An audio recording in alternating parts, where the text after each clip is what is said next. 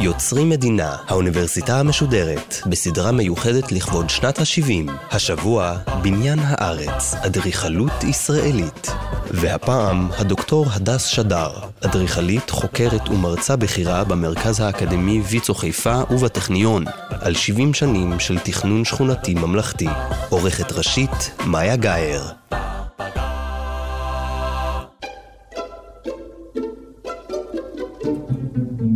שלום לכם, שמי הדס שדר ואני אדריכלית, חוקרת ומרצה על אדריכלות השיכון הציבורי במדינת ישראל, מקום המדינה ועד ימינו אנו. כן, נבנים שיכונים ציבוריים גם היום. במסגרת הסדרה המיוחדת הזו על האדריכלות הישראלית, אני אדבר בהרצאה הנוכחית על השיכון הציבורי לאורך השנים, ואבקש להציג את השילוש עליו הוא נבנה. הדגמים השכונתיים של השיכונים הציבוריים בקודקוד אחד, המקור התכנוני שלהם בקודקוד אחר, והקשר בין התכנון לבין האידיאולוגיה של ההגמוניה של החברה הישראלית בקודקוד השלישי. אולם לפני הכל, הקדמה. מהם השיכונים הציבוריים?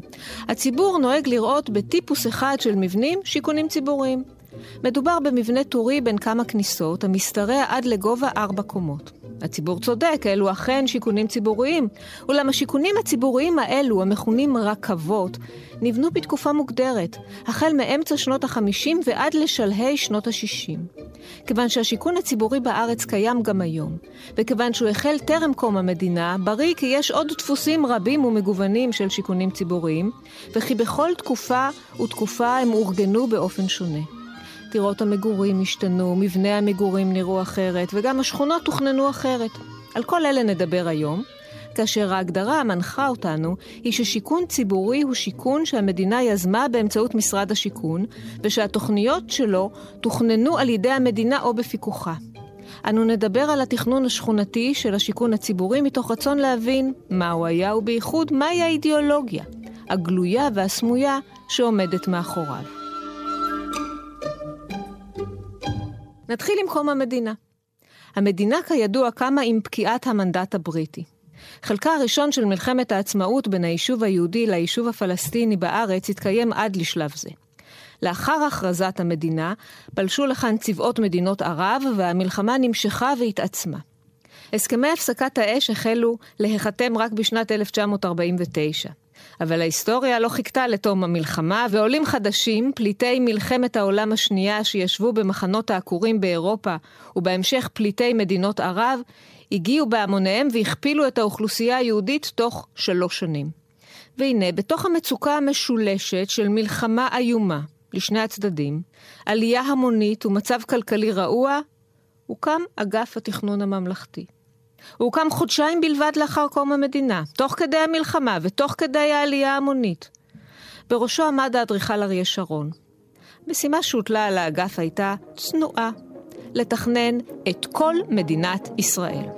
מאות אלפי אנשים מצאו קורת גג ומשכן קבע במפעלי השיכון בארץ. המשתכנים מצאו דרכם לבית משלהם באמצעות מפעלי השיכון הממשלתיים ומפעלי החיסכון לבניין. ערים חדשות קמו, שכונות חדשות צצו בפינות הארץ השונות.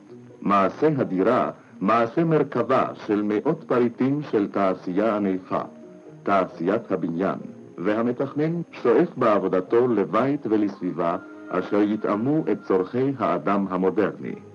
התוכנית הראשונה שהפיק האגף והייתה לתוכנית אב מחייבת, כונתה על שמו של אריה שרון, תוכנית שרון.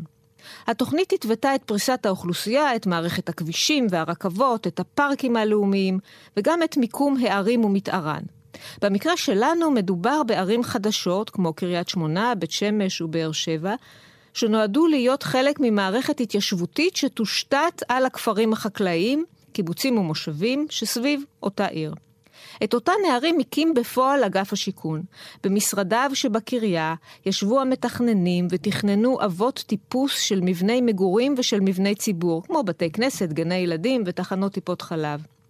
וכך מתכנני הערים החדשות והשכונות החדשות שיבצו בהמשך את המבנים המשועתקים בתוכניותיהם. ומה הייתה דמותה של השכונה? השכונה החדשה דמתה לקיבוץ. כמו קיבוץ, גם השכונה הייתה מבודדת. במקרה המדובר מהשכונות האחרות של העיר. בין אם מדובר היה בעיר חדשה, ובין אם מדובר היה בעיר קיימת. כמו קיבוץ, גם בתי השכונה החדשה היו בתים קטנים, על פי רוב בני חדר אחד בלבד, עם גגות רעפים, טובלים בירק אינסופי משותף לכולם, ללא חלוקה למגרשים. הכבישים תוכננו כמעוגלים, גם אם הקרקע הייתה מישורית. במרכז השכונה, בליבה, תוכנן גן ציבורי רחב, ובו מוקמו מבני הציבור, שהגדול ביניהם היה בית הספר. איך ניתן להסביר את התכנון? והרי אין בו שום היגיון. הדשא הירוק והשופע לא התאים למקום. אם ניסע לדרום ספרד, בו האקלים דומה מאוד לשלנו, נגלה שאין שם דשא. הדשא אינו חלק מהאקלים שלנו, הוא שותה יותר מדי מים ומחייב תחזוקה יקרה שלא היו לנו אז את האמצעים הכספיים והפיזיים לקיימה. ומדוע הכבישים העגולים? הם מסוכנים לנסיעה ברכב, כיוון שקו המבט של הנהג קצר מדי והם בזבזניים מאוד בתשתיות. הכבישים העגולים ארוכים יותר, ולכן צריך לסלול יותר דרכים, לרצף יותר מדרכות, לדאוג ליותר מטרים של ניקוז וליותר תשתיות של חשמל. וגם, מדוע להרחיק את בתי המגורים זה מזה? והרי ההיגיון אומר שכדי שהעולים החדשים, שיאוכלסו בכפייה בשכונות החדשות, ייצרו קרבה ושותפות קהילתית, עליהם להתגורר בסמיכות. אולם בפועל הם הורחקו זה מזה, ולכן היה להם יותר קשה להיפגש ולגבש זהות משותפת. תכנון כזה שלא עומד בשום היגיון תפעולי מרמז שמאחוריו עמד היגיון אחר, היגיון אידיאולוגי. את האידיאולוגיה שמבצבצת מאחורי התכנון השכונתי ניתן לסכם בשני מינוחים ציוניים, כיבוש השממה ומיזוג גלויות. כיבוש השממה, על שום מה? על שום הדמיון לקיבוץ מבחינת האופי הכפרי של השכונה. אמנם מדובר בשכונה עירונית, אבל דמותה הייתה דמותו הכפרית של פאר ההתיישבות העובדת, הכובשת את אדמת הבור, מאבדת אותה, ועל ידי כך הופכת אותה לשלנו, לאדמתו של העם היהודי. האופי הכפרי פסטורלי של השכונה, שופעת הירק, נבע אפוא מהאמונה כי באמצעות עבודת האדמה נוכל לכונן כאן מדינה יהודית ולהיות אדוני הארץ. ומה הקשר לאידאל מיזוג הגלויות? והרי קודם אמרתי שהמרחקים הגדולים בין בתי המגורים הרחיקו בין העולים השונים שאכלסו את השכונה, ודווקא לא קרבו ביניהם. את הרמז למיזוג הגלויות הנשאף נוכל לראות בשני מרכיבים.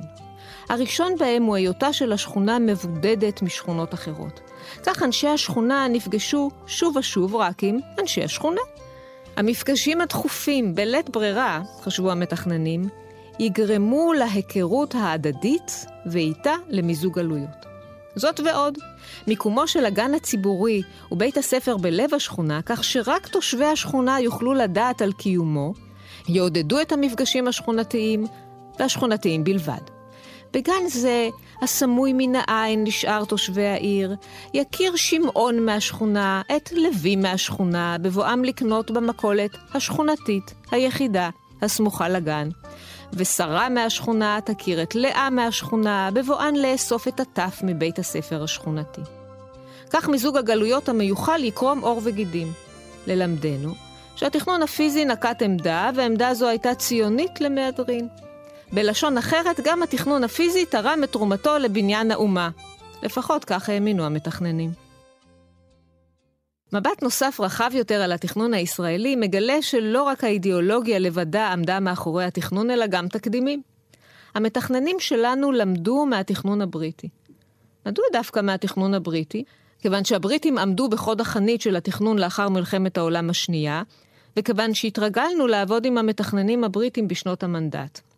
תכנון הערים החדשות הבריטיות סביב לונדון, ובייחוד העיר החדשה הרלו משנת 1947, כמעט ושוכפל בתכנון הערים הישראליות. Harlow was planned in the days before almost every family expected to have a car. It's planned in a way which is characteristic of the first generation of new towns. There are four clusters of neighborhoods, and there are broad green wedges between them. כלומר, מרחבי הדשא הירוקים לא ביטאו רק את השאיפה לכיבוש השממה, אלא דמו לחזון מרחבי הדשא הבריטים. גם התוואים המעוגלים של הכבישים לא נבעו רק מרומנטיקה תכנונית, אלא נבעו מתכנון הנוף הבריטי, שפותח כחיקוי לתוואים המתפתלים בטבע. וגגות הרעפים של הבתים הקטנים, אולי גם הם הגיעו מבריטניה. מהו איפה המקור של התכנון הישראלי בשנות המדינה הראשונות? האם אנחנו היינו רק העתק חיוור ולפעמים גם מדברי של תכנון הערים החדשות הבריטיות? או שמא עומדת מאחורי התכנון שלנו אידיאולוגיה ציונית לוהטת? התשובה היא כן וכן, גם וגם.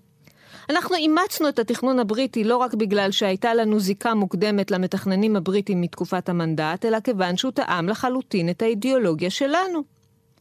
אמנם, התכנון הבריטי ביקש לפתור את בעיית הערים התעשייתיות בבריטניה, והתכנון שלנו את בעיית העם היהודי השב לארצו, אבל הפתרונות היו זהים.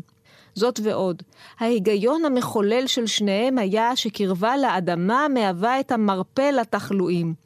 תחלואיה של העיר התעשייתית הבריטית מזה, ותחלואיו של הלאום היהודי התלוש מזה. באמצע שנות החמישים שוכללה הבנייה והופקו לקחים מהתכנון. הכבישים המעוגלים והבזבזניים יושרו. הבתים הקטנים גדלו, והיו לבתים הטוריים מרובי הכניסות שהזכרנו בפתיחת ההרצאה. אלו המכונים בפי העם רכבות. הדירות בבתים גדלו והיו לבנות שלושה חדרים.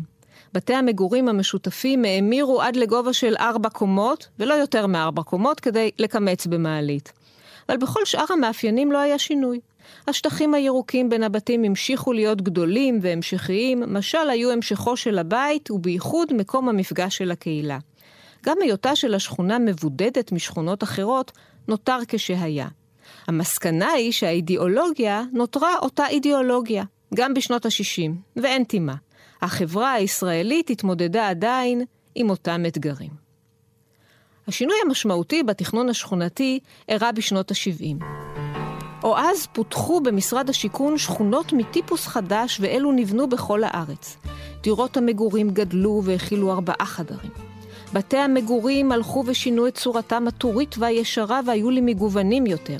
יש והבתים הורכבו ממספר בתים טוריים מחוברים בזוויות שונות וכונו תולעים. ויש ופותחו בתים גבוהים יותר שמתארם ריבועי. בין השכונות לא הפרידו עוד שטחים שוממים אלא כבישים אורכיים רחבים מאוד ומפרצי חנייה. צפיפות הבנייה עלתה מאוד, והשכונות נראו עירוניות, לפחות בהיבט הזה. אולם העיקר היה נעוץ בהפרדת התנועה בשכונה בין הולכי הרגל לבין כלי הרכב. זאת בשעה שכמות כלי הרכב הפרטיים הלכה וגדלה. כלי הרכב לא הורשו להיכנס לשכונה. אמנם, היו מפרצי חנייה לרכבים הפרטיים ליד הבתים כדי שהאנשים יוכלו ליהנות מהנוחות שבקרבת המכונית הפרטית לבית, אולם בכך נסתם הגולל על תנועת הרכב. המעברים התוך-שכונתיים, מבית המגורים לגני המשחקים בליבת השכונה, ומבית המגורים לגני הילדים ולבית הספר, שגם הם הוקמו בליבת השכונה, היו רגליים בלבד. כיוון שבפאתי השכונה מוקמו מפרצי החנייה, ובליבת השכונה מוקמו גנים פורחים ומבני ציבור, פנו החדרים המשמעותיים בדירות לליבת השכונה. חדרי השינה וחדר המגורים, שאנו מכנים בעגה שלנו בשם סלון, פתחו את חלונותיהם לעבר השטחים השכונתיים הפנימיים. חדרי השירות, לעומת זאת, כמו חדרי האמבטיה, השירותים, פראי האוורור, מרפסות הכביסה וחדרי המדרגות, פנו לעבר מפרצי החנייה שבשולי השכונה. כוונת המתכננים, בהם חנן מרטנס ויהונתן גולני, שעמדו בראש המחלקה לתכנון ערים של משרד השיכון, הייתה גלויה ונאמרה במפורש. ראשית נאמר, וגם נכתב, כי יש להגן על בני האדם מתנועת כלי הרכב, ולכן להשתית את כל השכונה על מעברים רגליים. כך גם ילדים רכים יוכלו ללכת בבטחה ולבד לבתי הספר, שהרי התכנון השכונתי דואג לבטיחותם. הם לא ייפגשו בדרך בשום כלי רכב. הפרדת התנועה, כפי שאתם ודאי מתארים, לא הייתה המצאה ישראלית. גם כאן למדנו מאירופה ומארצות הברית. הייתה לנו אפילו דוגמה קונקרטית, העיר הבריטית הוק. שנית, ערך המיזוג החברתי הפציע שוב. המתכננים כינו את מערך השבילים הרגליים והדשאים המוריקים שבין הבתים חדרה של השכונה. ובחדר הזה היו התושבים אמורים להיפגש ולהכיר זה את זה, כפי שאנו זוכרים מהתכנון של שנות החמישים. אולם הפעם המתכננים תכננו חדר שכונתי של ממש. דופנות הבניינים הסמוכים, הצפופים והגבוהים יחסית לא היו אלא קירות החדר השכונתי. ואם תרצו, השטיח של החדר השכונתי היו מרבדי הדשא הפנימיים. המתכננים ויתרו אם כך על הדמות הכפרית של השכונה הדלילה בעלת הבתים הקטנים עם גגות הרעפים, ובמשתמע על אידיאל כיבוש השממה, אולם לא ויתרו על אידיאל מיזוג הגלויות. האם גם את העיקרון הזה העתקנו מבריטניה? מסתבר שלא. בשנת 1970 פותח בבריטניה דגם חדש של עיר חדשה, מילטון קינס שמה, דגם שהיה שונה במפגיע מהתכנון הישראלי.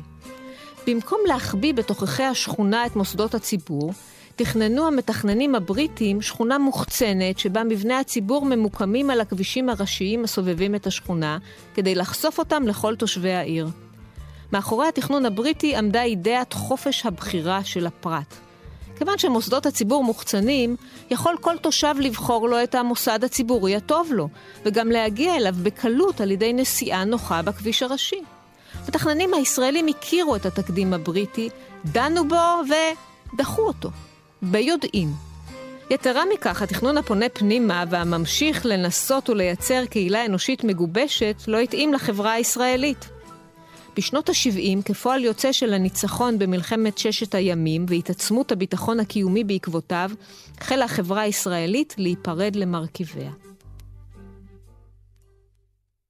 ההטרוגניות שבה, שהייתה מאז ומעולם, לא הוכפפה יותר לכור ההיתוך. בשנת 1971, עם העלייה הרוסית שהתקבלה במאור פנים על ידי המדינה, קמו הפנתרים השחורים ומחו על הקיפוח העדתי. משטרת ירושלים פיזרה לפנות ערב הפגנה בלתי חוקית של הפנתרים השחורים. מחאתם התמשכה עד למלחמת יום הכיפורים בשנת 1973. צ'רלי ביטון, מראשי הפנתרים השחורים, זכה ללגיטימציה ונבחר לכנסת. לאחר מלחמת יום הכיפורים, אבדה האמונה בתבונת השלטון. למה אינכם אומרים לעם כולו? בזה שלא גייסנו בעוד מועד כפי שיכולנו. טעינו, שגינו, חטאנו. וקבוצות אידיאליסטיות פעלו כדי לכפות על הממשלה פתרונות מדיניים.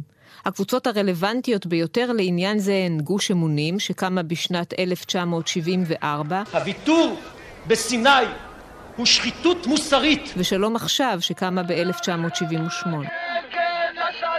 במקביל, התקשורת החלה תופסת יותר ויותר מקום ואינטרסים פרטיים וסקטוריאליים גדלו על חשבון טובת הכלל. אם כך, מדוע דווקא אז, כאשר החברה הישראלית לא הייתה מלוכדת, וכאשר תקדים בריטי שמתאים לערכים אינדיבידואליסטיים עמד על הפרק, התכנון הישראלי השכונתי האדיר את הקהילתיות, ויותר מכך, ממש כפה אותה על הדיירים. כאן לא ניתן אלא לשער את הסיבות, הן לא נאמרו מפורשות על ידי מי שהיו אמונים על עיצוב אותן שכונות חדשות. ההשערה שלי היא שהמתכננים שנמנו על ההגמוניה של מדינת ישראל ניסו לתקן, במרכאות, את החברה הישראלית ההולכת ונפרדת לחלקיה. הם ניסו לאחד את השורות באמצעות הכלי המוכר להם, התכנון. הם קיוו שאם השכונות יפנו פנימה לעבר הגנים המוריקים ומוסדות הציבור, ואם הדיירים ייאלצו ללכת למוסדות אלו, כי אחרת לא יוכלו להגיע לבתי הספר ולמרכזונים השכונתיים, לא תהיה בידיהם ברירה אלא להכיר, ואולי גם להוקיר, זה את זה. המתכננים ביקשו להמשיך ולראות בשכונה מכשיר לתיקון חברתי. האם הם הצליחו? אנחנו יודעים שלא.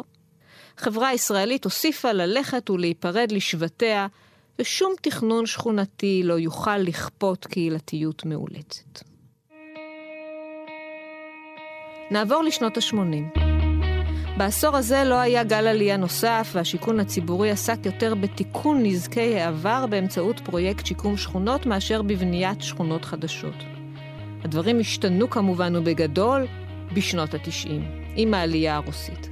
או אז בנה משרד הבינוי והשיכון באמצעות קבלנים פרטיים בשצף קצף כדי לעמוד בתפקידו ההיסטורי ולספק קורת גג לכולם. והפעם השינוי התכנוני היה אדיר. השכונה של שנות ה-90 הייתה הפוכה לגמרי מהשכונה של שנות ה-70. למה? כיוון שהשכונה של שנות ה-90 התבססה על רחובות שעוברים לאורכה ולרוחבה של השכונה ובכך מנגישים אותה לכל תושבי העיר.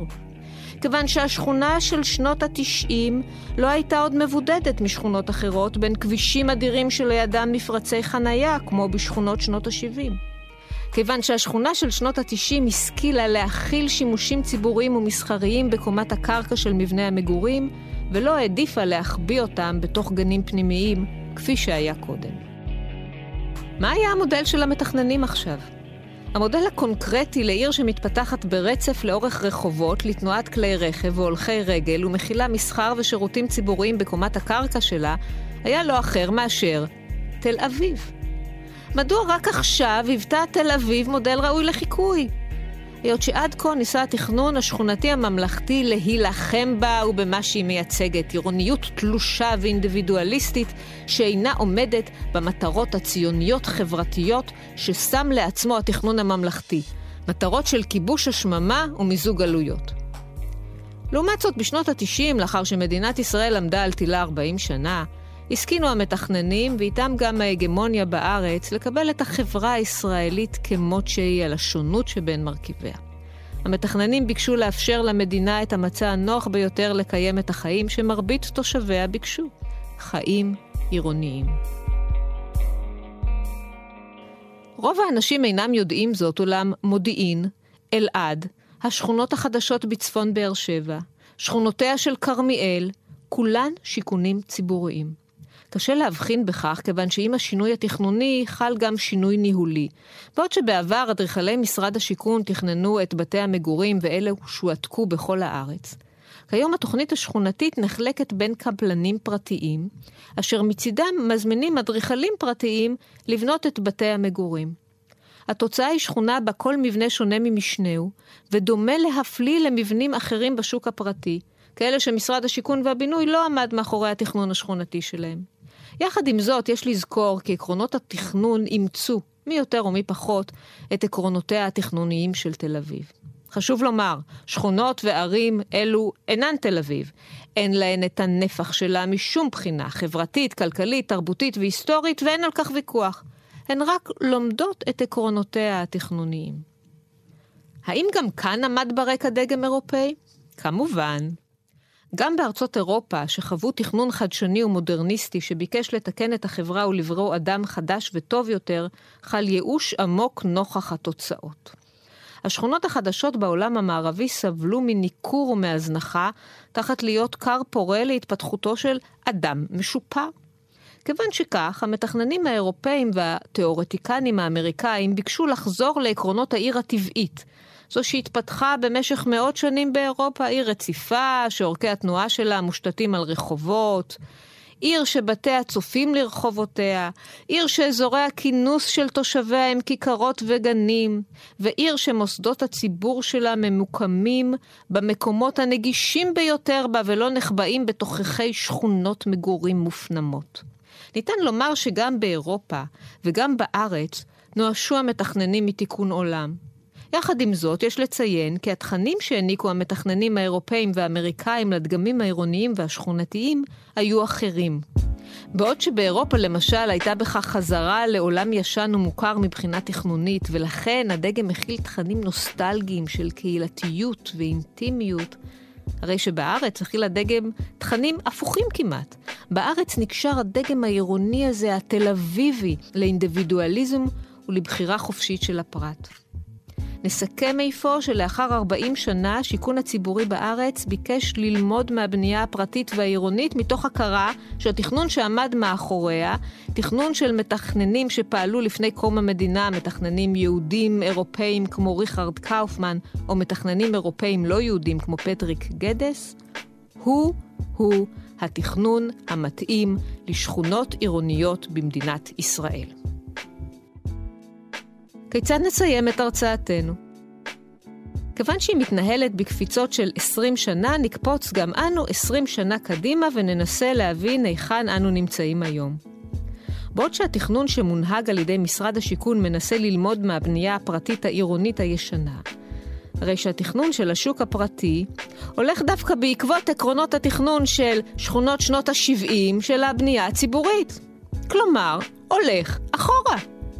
נכון לעשור הראשון והשני של שנות האלפיים, מספר יזמים גדולים בונים במרץ רב מתחמי דירות סגורים ומבודדים.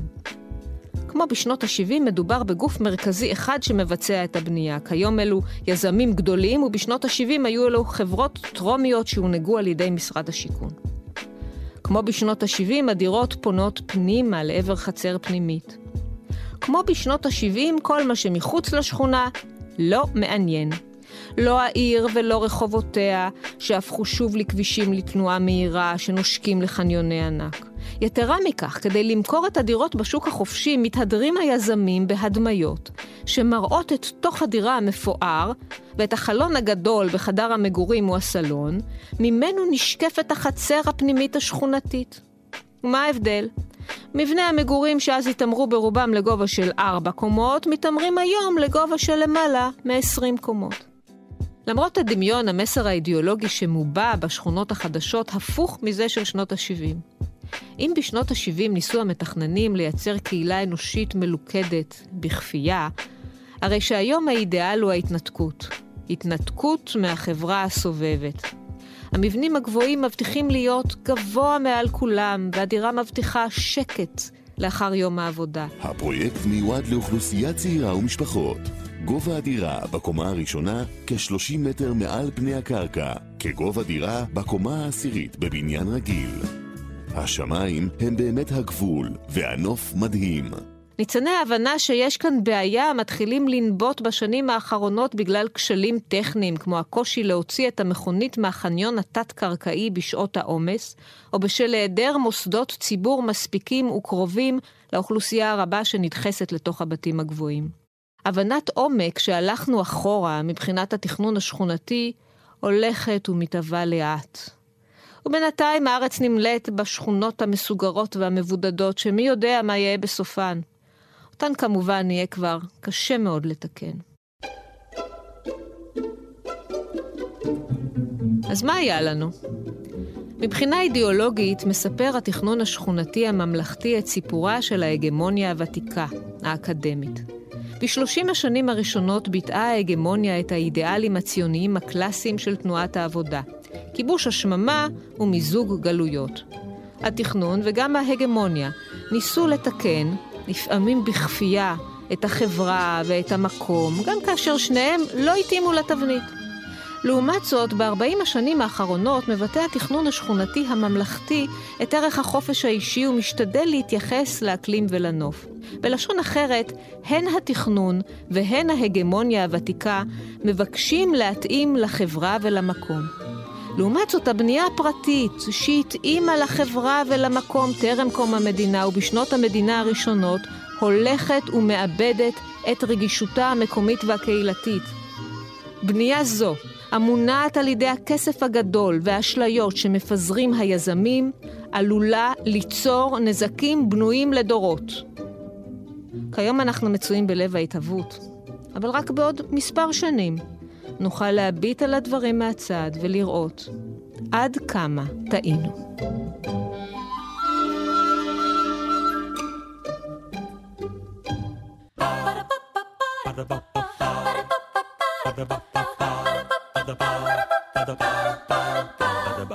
יוצרים מדינה, האוניברסיטה המשודרת, בסדרה מיוחדת לכבוד שנת ה-70, השבוע בניין הארץ, אדריכלות ישראלית.